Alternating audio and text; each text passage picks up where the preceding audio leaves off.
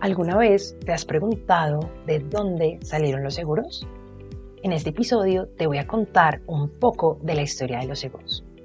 Desde sus comienzos, el ser humano siempre ha buscado la seguridad y el bienestar. Por ello, ha utilizado diferentes soluciones para conseguir sus objetivos.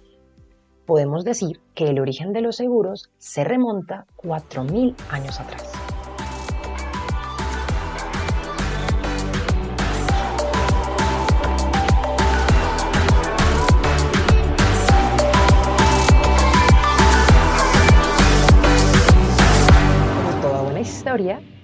Comenzaremos por el principio. Edad antigua. Las primeras formas de seguro datan de la edad antigua, en las civilizaciones griegas, romanas o babilónicas. En este periodo buscaban proteger tanto sus intereses personales como los de la comunidad.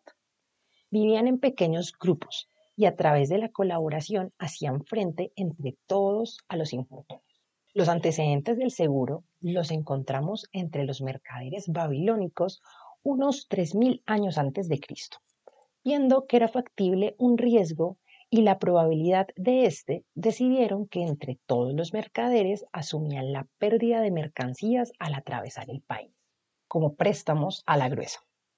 Una persona física prestaba dinero a otra por el valor de ciertos objetos que llevaba en sus mercancías. Hacia el año 2250 a.C., esta práctica se legalizó y se conoció como parte del Código Hammurabi, una costumbre que se basa en la solidaridad vecinal y que cubría cualquier contingencia imprevista.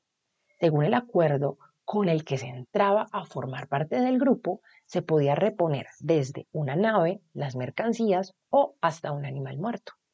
Los hebreos también contemplaban estas prácticas tal y como se refleja en el Talmud de Babilonia, donde los trabajadores de puestos públicos de la sociedad se dedicaban a recaudar impuestos para crear un fondo comunitario, para hacer frente a las situaciones que pudieran surgir. Esta parte de la historia me encanta, ya que avanzamos a lo que sería una novedad en el tráfico marítimo, el préstamo a la gruesa ventura nace por la preocupación de los mercaderes de perder sus embarcaciones o sus mercancías, ya que los posibles riesgos eran tangibles entre uno que otro barco. Tenían miedo del naufragio.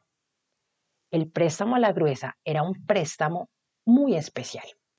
El mercader recibía la financiación para llevar a cabo un viaje marítimo. Si el barco naufragaba, no tenía que pagar el préstamo. Si por el contrario la travesía llegaba a buen puerto, es decir, el barco llegaba, debería pagar no solamente el préstamo recibido, sino también unos intereses. Dicen que los intereses eran demasiado altos. El comercio marítimo de Roas, Grecia, también hace eco de los préstamos a la gruesa adaptándolos para proteger sus barcos y sus cargas, ya que era una ciudad mercantil. De esta forma, una persona física tomaba préstamos con el valor de la mercancía, por si tenía algún naufragio o encallaban en algún punto del mar Mediterráneo. En la antigua Grecia también surge una asociación llamada Eranoe, la cual tenía como objetivo socorrer a sus socios mediante un pago.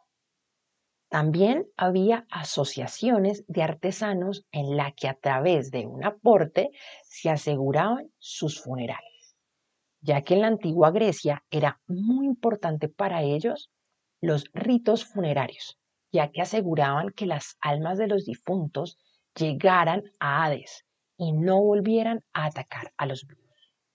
Unos mil años antes de Cristo, Grecia regula que en caso de verse obligados a lanzar sus mercancías por la borda por riesgo de hundimiento y de naufragio, dichas pérdidas debían de repartirse proporcionalmente entre todos los comerciantes. Un hecho comunitario. La Edad Media estuvo marcada por el desarrollo y crecimiento comercial. En la época de las cruzadas, el préstamo a la gruesa evolucionó hasta el punto en el que se podía asegurar el buque y la carga pagando un valor fijo. Los gremios medievales se formaron asociaciones con fines solidarios para proteger a los miembros contra pérdidas por incendio, inundaciones o robo. En la Inglaterra del siglo IX nacen los guilds, una corporación de mercaderes y comerciantes que funcionaban como gremios de artesanos. Este grupo de personas con una actividad común establecían reglas comunes a todos ellos. A su vez, en Francia y Alemania aparecen instituciones de carácter profesional. Los primeros aseguradores eran personas físicas que asumían individualmente uno o varios riesgos. En este punto se podrían comparar los seguros de aquella época con un juego de azar. El seguro con ánimo de lucro tiene su origen en Italia en el siglo XIV. En esa época, los aseguramientos marítimos se hacían a través de préstamos. Era una forma de establecer las garantías de solidaridad. En el año 1347, puerto de Génova, un navío, el Santa Clara, a punto de zarpar en el Mediterráneo con destino a la isla de Mallorca. Cientos de millas separan ambos puertos y múltiples son los peligros que acechan esta travesía piratas, tempestades, motines a bordo del barco, la posibilidad de un naufragio. Saber si este buque llegaría a su destino es una incógnita. El fondo de los mares todavía hoy se encuentra plagado de muchos navíos que siglos atrás perecieron y con ellos la ilusión y la fortuna de muchos mercaderes. La experiencia es trágica pero la determinación para lograr un mecanismo para hacer frente a esta realidad es más fuerte todavía. Estamos asistiendo al nacimiento del seguro como industria.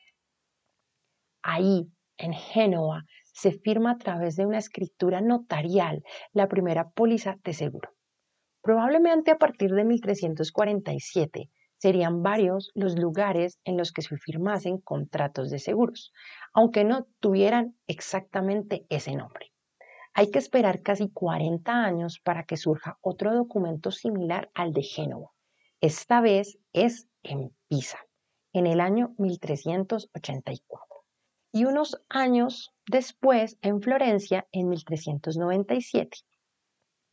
Sin duda, Italia fue la cuna del seguro marítimo. Ahí surge el seguro como industria, como un negocio con ánimo de lucro, formalizado, con documentos físicos. Llegamos a la época moderna. En este periodo, Carlos I dicta la ley que regula de carácter obligatorio el contrato de seguro marítimo en este momento pasan de estar representados por una persona física a estar formado por entidades pluripersonales y sociedades anónimas. Llegó el 2 de septiembre de 1666. Hay un antes y un después en el mundo de los aseguradores. Ese día se produjo el gran incendio de Londres, que comenzó a extenderse sin límites y que arrasó gran parte de la ciudad. El resultado fue catastrófico. Más de 3.000 casas y 87 iglesias destruidas y miles de personas que perdieron sus casas y sus negocios. El médico, Nicolás Barbón, dejó su profesión de médico y comenzó a reconstruir las viviendas que habían sido arrasadas. Esto le llevó a crear su propia compañía aseguradora contra incendios en 1667, la Fire Office, la empresa de seguros más antigua del mundo, pero no la más famosa. En esta parte de la historia aparece este genio que comparte dos de mis pasiones. Pasión por los seguros y pasión por la cafeína. El seguro en Inglaterra estaba asociado a los cafés donde se reunían comerciantes y hombres de negocio. Edward Lloyd era propietario de la cafetería llamada Lloyd's, que se encontraba ubicada en el sector financiero de Londres. De a poco fue surgiendo entre los clientes de la cafetería la idea de compartir los riesgos de transportar mercancías. Progresivamente se fue desarrollando el negocio de suscribir o compartir en partes el valor del embarque y compartir los riesgos de este mismo. A esto se le llamó seguro. Tras encabezar varias reuniones, comenzó a publicar en 1698 las Lloyd's News, donde daba información de los viajes más recientes y de los mercados en el mundo. Además de noticias sobre los cargamentos enviados y las pérdidas en el mar, y se convirtió en una auténtica bolsa de seguros y se creó la primera asociación de aseguradores particulares, Lloyd's Aseguradores. Eran suscriptores de riesgos. Cada uno asumía una parte, no todos la misma, y lo iban anotando y firmando en un documento hasta completar el riesgo. Más rudimentario que en la actualidad, pero la base es la misma. Cada suscriptor respondía por el personaje de riesgo que había asumido, igual que ocurre hoy. Compartir y confiar. Conceptos claves. Entonces, y que hoy siguen siendo vigentes. De esta forma, la institución se ha convertido en la sociedad anónima de aseguradoras más famosa del sector, que se dedica a reasegurar cualquier tipo de póliza. Hasta mediados del siglo XX, la compañía monopolizó todos los seguros marítimos de Inglaterra. Nos remontamos ahora al siglo XVIII. En este cobran importancia las teorías de Galileo y Pascal en el cálculo de probabilidades. Por lo tanto, las indemnizaciones, pagos que se van calculando científicamente teniendo en cuenta la edad y otros factores que determinan los valores. Esto da origen a la tabla de mortalidad. La primera empresa que nace basándose en esta teoría es la Sociedad de Seguros de Vida Equitativa. En 1802 se crea en Toulouse, Francia, una gran mutua de seguros dando lugar al reaseguro, que tiene como objetivo distribuir los riesgos asumidos por los propios aseguradores. Se reserva la parte que pueda soportar y el resto lo colocan en entidades reaseguradas. De esta forma, si ocurre un trágico accidente, no es una compañía la que tiene que hacer frente a todos los gastos, sino que está repartido entre muchas.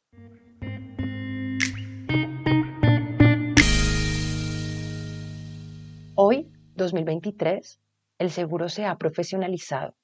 Los seguros han evolucionado. Han aparecido otros y algunos incluso todavía no somos capaces de imaginarlos. Pero hay algo que sigue inmutable, la confianza entre una y otra parte, la mutualización de los riesgos, el seguro como mecanismo para ayudar a las sociedades a prosperar. Llegamos al fin de la historia resumida de los seguros. Sin lugar a dudas, es impactante cómo los seguros nos acompañan como humanidad y nos seguirán acompañando. Es todo por el episodio de hoy. Los invito a quedarse y ser parte de la revolución mental frente a los seguros.